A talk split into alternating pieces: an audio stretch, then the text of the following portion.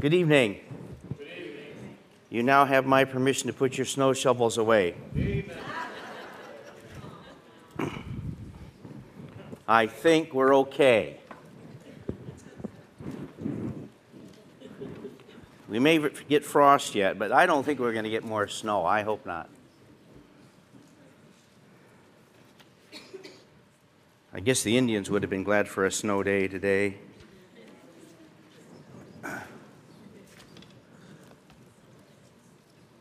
Aren't you glad your life isn't based on how well the sports teams do? All right, that's enough of that. Let's get down to something that's going to last longer. Acts chapter eight tonight.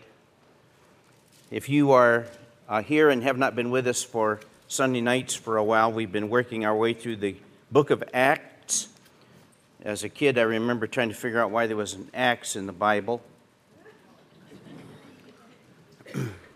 The activities of the apostles, the actions of the apostles, really the actions of the Lord Jesus Christ. Even though he was physically gone, he was still very much at work in the lives and hearts of his people.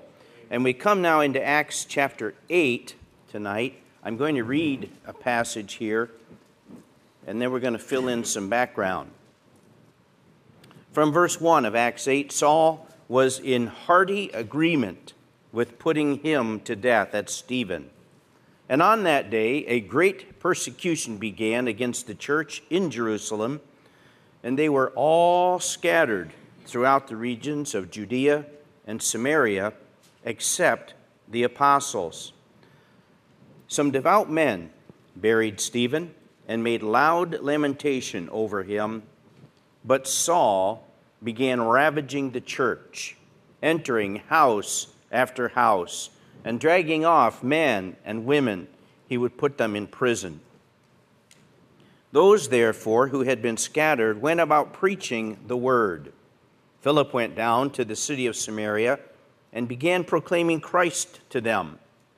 The crowds were with one accord, with one accord were giving attention to what was said by Philip as they heard and saw the signs which he was performing.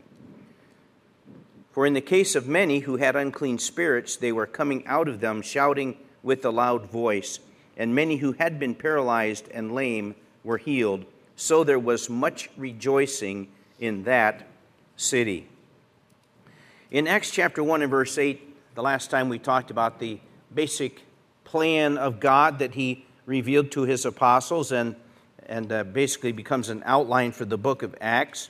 The Lord's instruction to the early church was to wait in Jerusalem, and the Holy Spirit was going to come upon them, and they would be empowered by the Holy Spirit to be witnesses.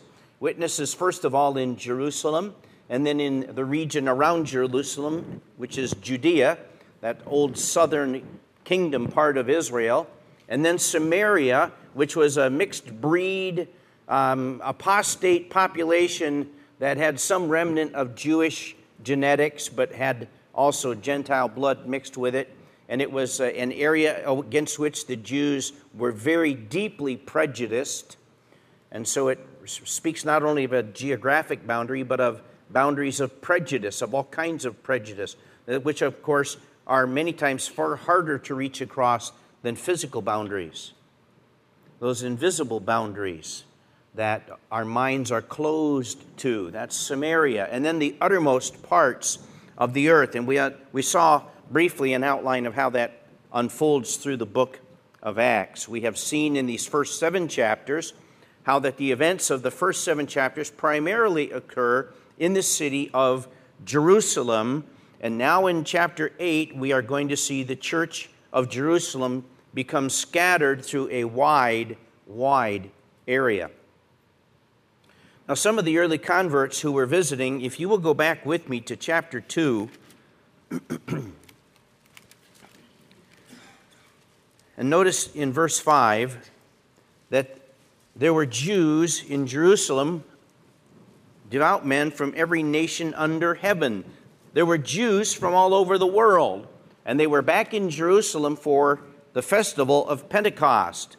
The word Pentecost refers to fifty days after Passover, and it was the a time when the first fruits of the spring harvest would be brought in. It was a celebration of God's bounty and blessing upon his people.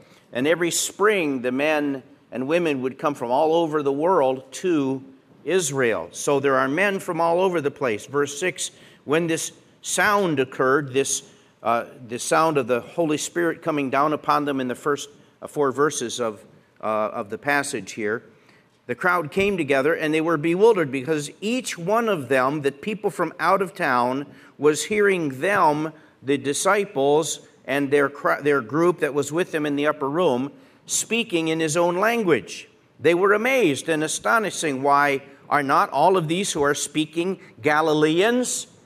And uh, the rest of that question is, everybody knows that Galileans are illiterate and uneducated people. How can they be speaking in all of these languages from all over the Roman Empire? That's amazing. It's incredible. What's going on? And how is it in verse eight that we are hearing each of them in our own language to which we were born? Now we have a list of the nations that are represented, a partial list, no doubt. And the first four or five are from the north and east of Israel. The Parthians, Medes, and Elamites are over in the area we call Iran today, the Tigris-Euphrates River, and east, parts east over toward Pakistan. And the residents of Mesopotamia would be between the Tigris and Euphrates River, uh, today's Iran and part of Iraq. And then Judea and Cappadocia. Now, Judea at times referred to the southern kingdom, but under the kingdom of David, David's power actually reached all the way up into Syria, all the way to Damascus and beyond. And uh, so this may, Judea sometimes is a reference to an even larger area. Uh, and it seems to be that he's working his way in thought from the north and east down into uh, the Syrian area and then over into Turkey, because Cappadocia, Pontus, Asia, Phrygia, and Pamphylia, those five, are all part of Turkey. So he has said, from the far eastern reaches of the Roman Empire all the way through Asia Minor, Turkey. Now he goes all the way down into Egypt in verse ten, south and west of Israel, and then Libya, which is which is way over farther in Africa beyond Egypt. And there's people that come from there every year for these Jewish festivals, all over the place. The, the Libyan city of Cyrene is mentioned there, as well as visitors from Rome. Verse eleven says there's Cretans from the island of Crete in the Mediterranean, and Arabs, people from the south and east of Jerusalem. Here we have this huge list of people that have come from all over. They're in Jerusalem on the day of Pentecost. They hear the gospel being preached in the language that they speak back home. Nobody in Jerusalem has studied that. There's no linguistic school in Jerusalem for people that want to preach the gospel in other languages. And this is a miraculous work of the Spirit of God on the day of Pentecost. Now, every year, those people would come for the festivals, and they would go home. Now, they couldn't all afford to come every year, but they would come for the festival, the, whether it was Passover, Pentecost, or the feast in the fall, the Feast of Tabernacles, and then they would go home. And they, they would travel all over the Roman Empire. Now, many people think that all of the people that got saved on the day of Pentecost stayed in Jerusalem. I don't think that makes any sense, because some of those people couldn't afford to stay. Now, evidently some stayed who couldn't afford to stay, because remember, the, the Christians started selling their houses so they could feed everybody that was around. But I don't think it's reasonable to think that all of the believers that, that first were saved in the first few weeks of the church, I don't think they all stayed in Jerusalem. My point here is this. I think the gospel is already starting to spread very early in the book of Acts. Now, the book of Acts does not actually tell us that. I, I want to make that clear. This is my reading between the lines here.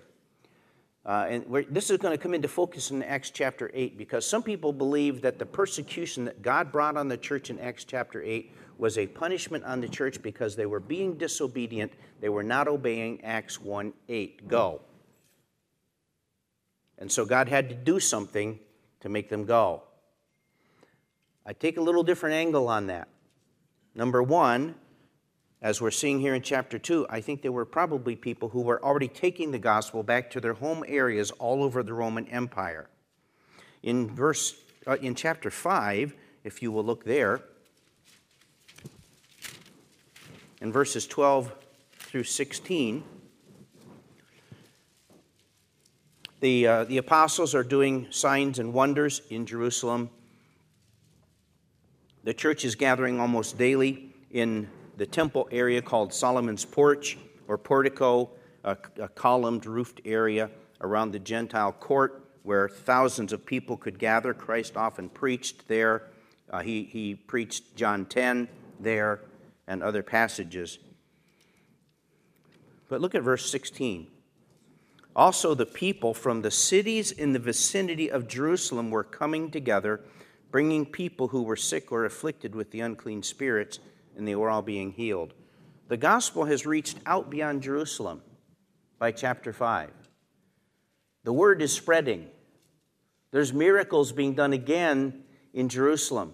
There are still people in Jerusalem who can heal. Even though Jesus is gone, there are still people who can heal in Jerusalem. Now, if you know that and you have a sick relative, what are you going to do?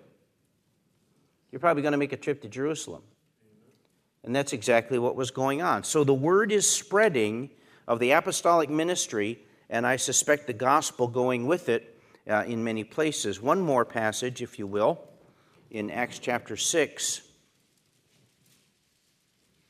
and verse seven. And I mentioned this last time. The word of God kept on spreading, and the number of the disciples continued to increase greatly in Jerusalem, and a great many of the priests were becoming obedient to the faith. Now the priests, most of the priests who worked in Jerusalem did not live in Jerusalem. They were divided up into sections, and at certain times of the year, the priests from a certain region of Israel would come to Jerusalem, and it was their turn to work in the temple. And they would work in the temple, and when their work was done, they went home. An example of that in the New Testament is Zacharias, when he was in the temple, offering up incense and prayers. And the angel of the Lord spoke to him and told him his wife was going to have a child. Well, he went back home to his hometown when his work as a priest was done until his next turn. And so these priests who are getting saved, they did not live in Jerusalem. They had temporary housing in Jerusalem, but they would go back to their hometowns. So I suspect that the gospel was being spread to other parts of the land of Israel by these priests who had come to realize that Christ was indeed the Messiah, the Savior of Israel. So as we look back at these things, I don't think it's correct to assume that the church has been disobedient in spreading the gospel. Certainly that has not been a focal point of chapters one through seven, that the gospel is spreading, but I think it is. Not yet in a major way, but it is starting, can we say it's starting to leak out of Jerusalem? It's starting to, to, to move out. Now there's another, a couple of other factors in this. Remember, God does not send out babes to the battlefield. There are a few cases in Scripture where God miraculously worked in someone's heart, and I mean immediately they start In, in public ministry, but that's really rare. The general pattern, especially in the New Testament, is that babes in Christ are nurtured and grow and learn and are trained and taught, and they begin to minister and they grow in ministry. Timothy is a prime example. He was ministering in two local churches in Acts chapter sixteen. Paul meets him, says, "Come with me," and he takes him for years and teaches and trains him. So think about this. If you go back to Acts chapter two and verse forty-two, why did God have the local church stay in Jerusalem for a while? In verse forty-two of Acts chapter two, on the very first day of the preaching of the resurrected Christ, the gospel being preached by Peter on the day of Pentecost, verse forty-two, the result was they were continually devoting themselves to the apostles, what class? Teaching. Teaching. And to fellowship, to the breaking of bread, and to prayer. Do you think that the apostles had more than a few things to teach? Was it a one half-hour lecture. It wasn't four lessons and a poem. It, it was intensive, extensive, prolonged, doctrinal exposition for these Jewish people and for the proselytes from the Gentile world who also had gotten saved. Um, we find in verse forty-six, day by day, they are continuing with one mind in the temple and breaking bread from house to house or taking meals together with gladness, sincerity of heart. But they're day-to-day continuing with one mind in the temple. Why did people go to the temple? Not only to give sacrifices, but there were the huge areas there where the rabbis would teach. And that's where Jesus taught. Very often was in the Gentile court of the temple. The, the Temple Mount could hold tens of thousands of people standing around or sitting down. And so when Christ stood up in the temple and said things like, uh, I am the light of the world, and those kind of things, it, tens of thousands of people heard him say those things. And so these people are gathering together in the temple. And the nice thing about Jerusalem is that almost every day of the year, you can sit outside and it's comfortable. Now, once in a while, you need a sweater or a raincoat, but not very often. And so it, it was like having church every day, seminary every day.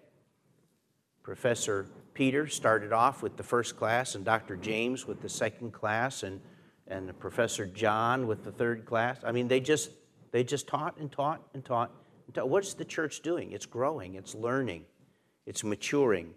They're having to overcome all of their Jewish uh, limited thinking about the ceremonies and the rituals of the law and realize that the central message is a person, not a method. A person, not a religion. A, a body that God is building, not a building in Jerusalem.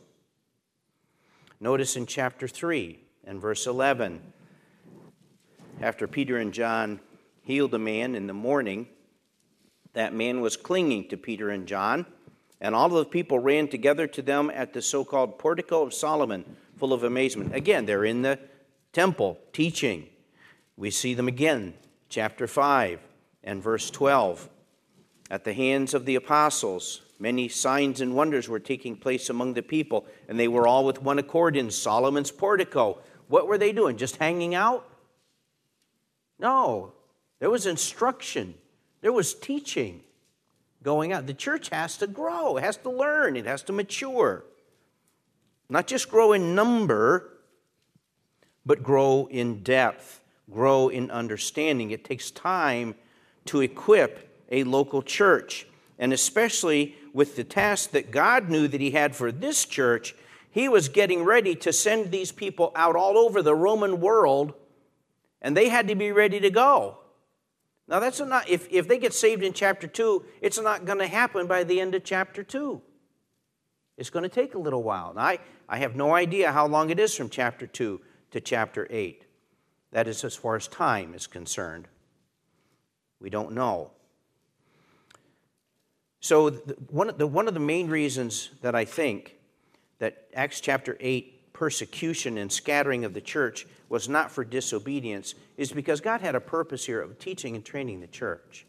This, another thing is that the early chapters of the book of Acts do not show us a disobedient, stubborn, obstinate church that refuses to go. Every picture of the early church, other than Ananias and Sapphira, who had their own problem, and the Lord took care of that very quickly in chapter five, everybody else is, is wanting to obey. They're wanting to learn. They're wanting to grow. They're glorifying God. They're listening to the apostles. They're coming. They're selling their homes. They're giving away everything they have to help the local church. They're fully characterized by obedience. Look at chapter four. There's a summary statement here in chapter four and verse thirty-two. And the congregation of those who believed were of one heart and soul, and not one of them claimed that anything belonging to him was his own, but all things were the common property to them. And with great power the apostles were giving testimony to the resurrection of the Lord Jesus, and abundant grace was upon them all. Would the writer of Acts be able to say that to a disobedient body? I don't think so. There was not a needy person among them, for all who were owners of land or houses would sell them and bring the proceeds of the sale, lay them at the apostles' feet, and they would be distributed to each as any had need. That doesn't happen in a selfish, disobedient, stubborn, rebellious church. There's a picture here in the early chapters of an obedient, learning church desiring to serve the Lord. So I think the Lord was giving the church time to grow. I think there's one other aspect to this, is that, is that God was giving the Jews in Jerusalem one last major opportunity to respond. And when you think about that for a few minutes, it is a marvelous act of grace. Have you ever wondered why God didn't come down and destroy Jerusalem after they crucified Christ? I mean, if that had been your son, what would you have been doing? You've been ready to wipe them out. I was reading recently a historical account of, of, of, a, of a Jewish movement after World War Two. Six million Jewish people that were killed by the Nazi regime and others during World War Two. There was a movement of partisans, of Jewish freedom fighters who had fought during World War Two in the various countries of Europe, that got together after World War Two and developed a plot to kill six million Germans. Did you ever hear of that? It's a true story. They developed a plot to try to poison the water supply of several major German cities, and they were going to kill six million Germans, and they didn't care who it was because the Germans hadn't cared who they were. Now, that's the, that's the way men think. That's the way we think. But here is God to the very city that ultimately rejected and crucified his son. And he extends to them months and months and months of preaching and teaching and invitation to come. From the common man in the street to the beggar by the temple gate, to the Jewish officials, the Sanhedrin, the council. And they make the mistake of arresting people for preaching. Now listen, if you don't like preaching, don't arrest someone and bring them into your courtroom and ask them what they're doing. Okay, I'm just saying. But that's what the council did. And we don't, we don't have time to go into those accounts. Chapters five is full of it, and Stephen in chapters six and seven. They arrest the apostles because they don't like what the apostles are doing, and then they give them the floor. And, and they let them have it. I mean, they tell them, you men are the ones who crucified the Savior. And the one that God sent is the one you have destroyed. But God has raised him up, and we are witnesses of his resurrection. Amen. So God is giving Jerusalem another opportunity to repent. How like the mercy of the Lord. And he lets it go on for probably months and months. And the rejection continues to the point where they martyr Stephen in chapter seven. So perhaps it is that the patience of the Lord by chapter seven has said that's enough. I'm going to withdraw the gospel now. In its major influence, I'm going to withdraw the gospel from the city of Jerusalem. And, and other than going through Acts chapter fifteen, the city of Jerusalem really loses its influence in the early church. So I'm just making some of these observations with regard to what it is that is going on when God brings persecution in Acts chapter eight. So with some of these things in mind, by way of background, let's begin to look then at the text itself. And let me read again the first three verses of Acts chapter eight. Saul was in hearty agreement with putting them to death. The word hearty agreement is to think well of it with them. Saul is saying to the Jews, hey, what you did with Stephen, that's a really good idea. That's a really, really good idea. I like that idea. In fact, I'm going to use that idea myself. He is in full accord, thinking with them that they've come up with a good idea. And so on that day, a great persecution began against the church in Jerusalem. And they were all scattered throughout the regions of Judea and Samaria except the apostles. Some devout men buried Stephen and made loud lamentation over him, but Saul began ravaging the church, entering house after house and dragging off men and women. He would put them in prison. Now, just take a look at a couple things, and it, it begins to look confusing. So on that day, in the middle of verse one, a great persecution begins, and they're all scattered out throughout all the regions. So it sounds like they're already gone. But then in verse three, Saul's around Jerusalem, ravaging the church, going from house to house and dragging men and women and putting... How can you be doing that if they're all gone? All right, so, so these verses aren't sequential. They're thematic. Verse one gives us a summary. Persecution arose, everybody got scattered. How did that happen? Well, Saul was going around from house to house. And as a result, everybody left. So it's not stated in that order, but I think that's the order of events. This was a process. This was a process of persecution. It started when, when Stephen was rejected by the council. They stoned him for blasphemy. Saul was there giving his consent, and Saul began a persecution. Saul was probably not alone in this, but he was a key factor. And this persecution which came is the word, the word for persecution, it comes out of the word that means pursuit, to pursue. All right, Saul wasn't just passively sitting on the street corner seeing if he could overhear some preacher. He was going after them. He was aggressively pursuing Christians. And the, the, the scriptures don't go into detail, and uh, and I don't know if there's any historical account of, of what they did with these people in prison, but it wouldn't surprise me if they beat them and tried to drag out of them the names of other people that they knew who were believers. That has been the tactic of of uh the persecutors of Christ and the church ever since uh, long ago. So it's that pursuit. This persecution is a pursuit. It's a very systematic persecution. Uh, the, the idea here is not just of a randomness, but systematic. It's street by street. It's house by house. It's north, east, south, west. It is everywhere. It was like the Gestapo in World War Two. It was like the K G B in Russia.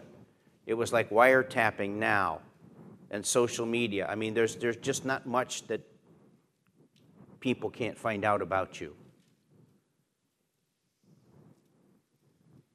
Very systematic. And thus, eventually, the church was scattered. It was scattered uh, far and wide. We'll come back to that. This word to ravage in verse three, when Saul began his systematic persecution, it is the idea of injury and hurt, of devastation, of treating disgracefully. And if you have read anything historically of persecution, if you've read anything of the persecutions that going on that go on today, there is, there is just no debauchery, there is no level of baseness that mankind will not go to to persecute Christ. There is nothing despicable that the world will not do to hate Christ. Absolutely nothing. The worst things we have imagined, they have things worse. And they've done it. And they will continue to do it. Persecution. Christ said, don't be surprised. They hated me first. They're going to hate you. Now, these are people who've done nothing wrong. These are law-abiding citizens. These are people who are going down to the temple and worshiping God. These, these are solid citizens. But they're being persecuted by the Jews because they dare to believe that a man is God. And they can't have that. They're not ready to receive the Messiah. So Saul is ravaging the church. Now, the, the words ravaging, entering, dragging, and committing are all continuous action verbs. They are not saying it just happened one time. This was going on and on and on and on. Saul was entering houses and entering houses and entering houses and entering houses and entering houses. He was dragging people away and dragging people away and dragging people. It was going on and on continuously. It's just one little verse, but it could have been weeks or months. We don't know. But this persecution was extensive. There, there was probably not a house in the city of Jerusalem that Saul did not invade to see if any there were followers of this way, of this one, this Jesus of Nazareth. And when he did find them, he put them in prison. We don't know how many languished in prison, how many were executed. We don't have those records and that information. But someday we'll meet them all in glory. Praise God. They have a very special place near God's throne. Those who have given their lives for Christ. So here's this man, thinking to do God's service, as he tells us later. And by the way, um, look with me over at Acts chapter eleven.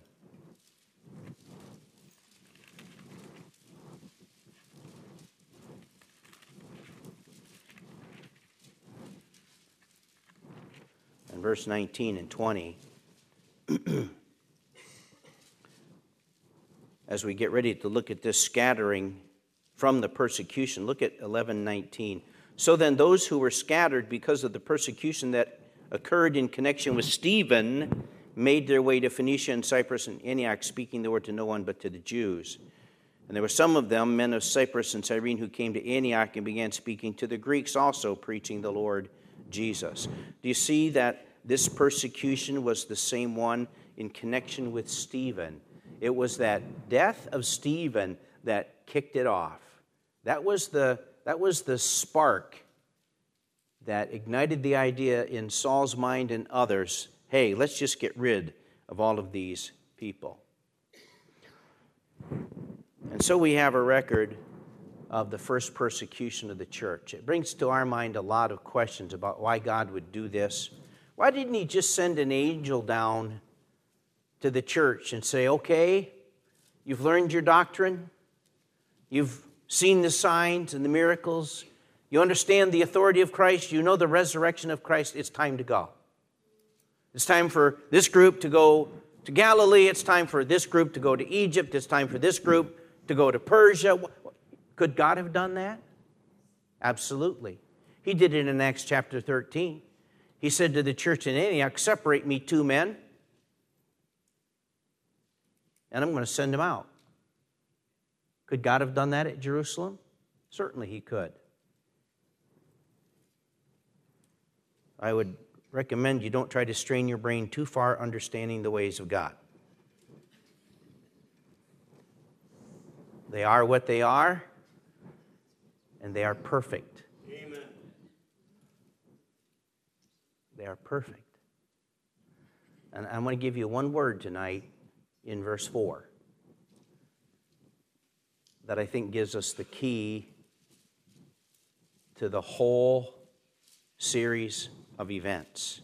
In Acts eight, verse four, therefore those who had been scattered went about preaching the word, and Philip went down to Samaria. Those who had been scattered.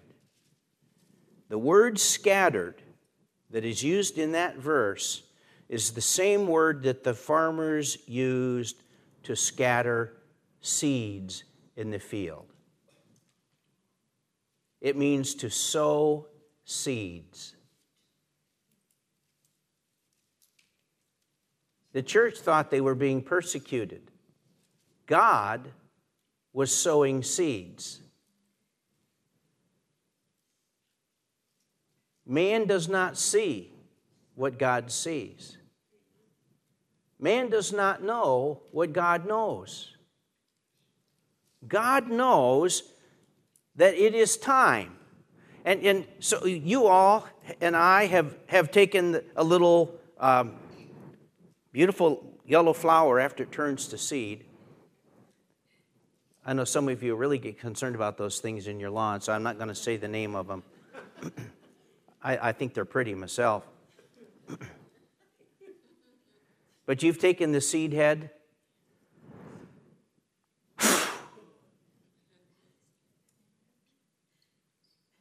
And that's what God did in Acts eight. Now, he used Saul, and unfortunately, some people suffered greatly. Probably many lost their lives.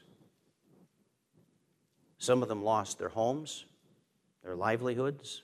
They lost loved ones. But God was taking the seeds, and he was throwing them out into the winds to blow to the four corners of the Roman world. He now had mature seed. Mature seeds. The trees right now don't have any mature seeds on them. The, the birch trees have their blossoms, but if you took those blossoms, they're worthless. If you wait a few weeks until the seeds mature and then scatter them, ah, the mature seed will bring forth fruit. So that word scattered is God's work of sowing his field, the field of the Roman Empire. And then it says they went out. They went out. And the word to go out does not mean to go to a stopping point, to go to a destination. For instance, if you're taking a winter vacation and you're going to go down to sunny Florida, you may be going to Florida, but you might get there by flying through Atlanta. And this is the word to pass through. So what is it saying? He is sending the church out, and they're going to keep moving. They're going to keep going. They're not all going to stay in the first spot they land. And, and we think we live in a fairly mobile society. This was a very mobile group of people. God scatters them out to pass through one area on the way to another, on the way to another, on the way to another. And then we read in verse four, it says, they went about preaching the word. The word preaching is the word that you and I recognize in English as the word evangelize. And the word evangelize has, is a combination of two words. The E V in the original was E U, the same as the word euphemism or eulogy. When you do a eulogy, you, you, you, say nice th- you say nice things about someone. You say well things. It's the idea of wellness. So evangelism is, an, is a message of wellness. A messenger preaches a message of wellness. You know, you have the message which people need in order to have spiritual wholeness and wellness and life, abundant life, in their own life. These people went out announcing the message of wellness in the Word. They went out... I, I, for us to turn the word good news, we, we sometimes use the word good news as a translation of evangelism or evangelizing. But, but good news is still not a verb. This is a verb. These people were doing this. And so we could say they were good newsing the word. Or we could say they were gospelizing the word. We have to find some kind of a verb here, okay? To, to show us in the text what's going on. This, this was activity. They were going out doing this. And these are the saints, not the apostles. We've noted that. previously. It was not the apostles who were scattered at this time. It was the church folks. Now we see why they needed to be matured for a while before they went out. Because it wasn't the apostles who were going. Now, we've spent quite a bit of time in four verses, and we're supposed to get through four chapters in four messages. But the reason I've done that is because these few verses here are pivotal to the entire testimony and flow of the message of the book of Acts and the ministry of the early church. These four verses are a swiveling point. Everything is one way, and then Acts eight happens, and then everything is a different way. And if we don't catch that, we're going to not understand how we got where we are later in the book. I do want us to take a few minutes to talk about Philip, because Philip is one of the first ones who was scattered. Philip, verse five, went down to Samaria. Now, why did these people leave? Well, some people left before they were persecuted, so that they wouldn't be persecuted. Some people may have left after they got out of jail and said, well, I'm not going to let that happen again. Let's go. Have you ever heard of a refugee? That's what these people are. They're refugees. They're, hurry up, Mom, pack everything in a suitcase. We're leaving. And you leave everything you've ever had behind, and what you can carry on your back, you go and you start walking or running, whichever the case may be. And the first of those recorded here was Philip went down to the city of Samaria, and he began proclaiming Christ to them. That's quite an act, that's actually quite an amazing thing that a Jew would go down and preach Christ to the Samaritans. This is, a, again, a work of grace. People are amazed, astounded by what Philip has to say. They see the signs that he is performing. He is, there's the casting out of unclean spirits. There are people who are being healed, so much so that in verse eight it says there was much rejoicing in that city. There was much rejoicing in that. Samaria was becoming a place of joy in the hearts of many people because of the message of the gospel that came through Philip. Now there's this, the account of one man who made a profession of faith in verse nine. His name was Simon. He was a practicing magician in the city. Uh, this doesn't mean that he had a show at the, uh, you know, the Children's Museum on Friday afternoon. What this means, he was a sorcerer and he's involved in the occult. Uh, this was a man who was serving Satan. And he was astonishing the people of Samaria, claiming to be someone great. And they all, from the smallest to the greatest, were giving attention to him, saying, this man is what is called the great power of God. Wow. That's deception. And they were giving him attention because he had for a long time astonished them with his magic arts.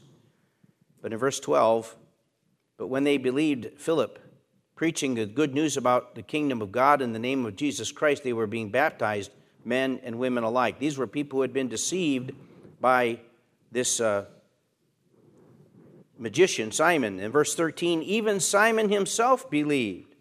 And after being baptized, he continued on with Philip. And as he observed signs and great miracles taking place, he was constantly amazed. And so the, the gospel begins to work somewhere besides Jerusalem. And of all places, it would have to be Samaria.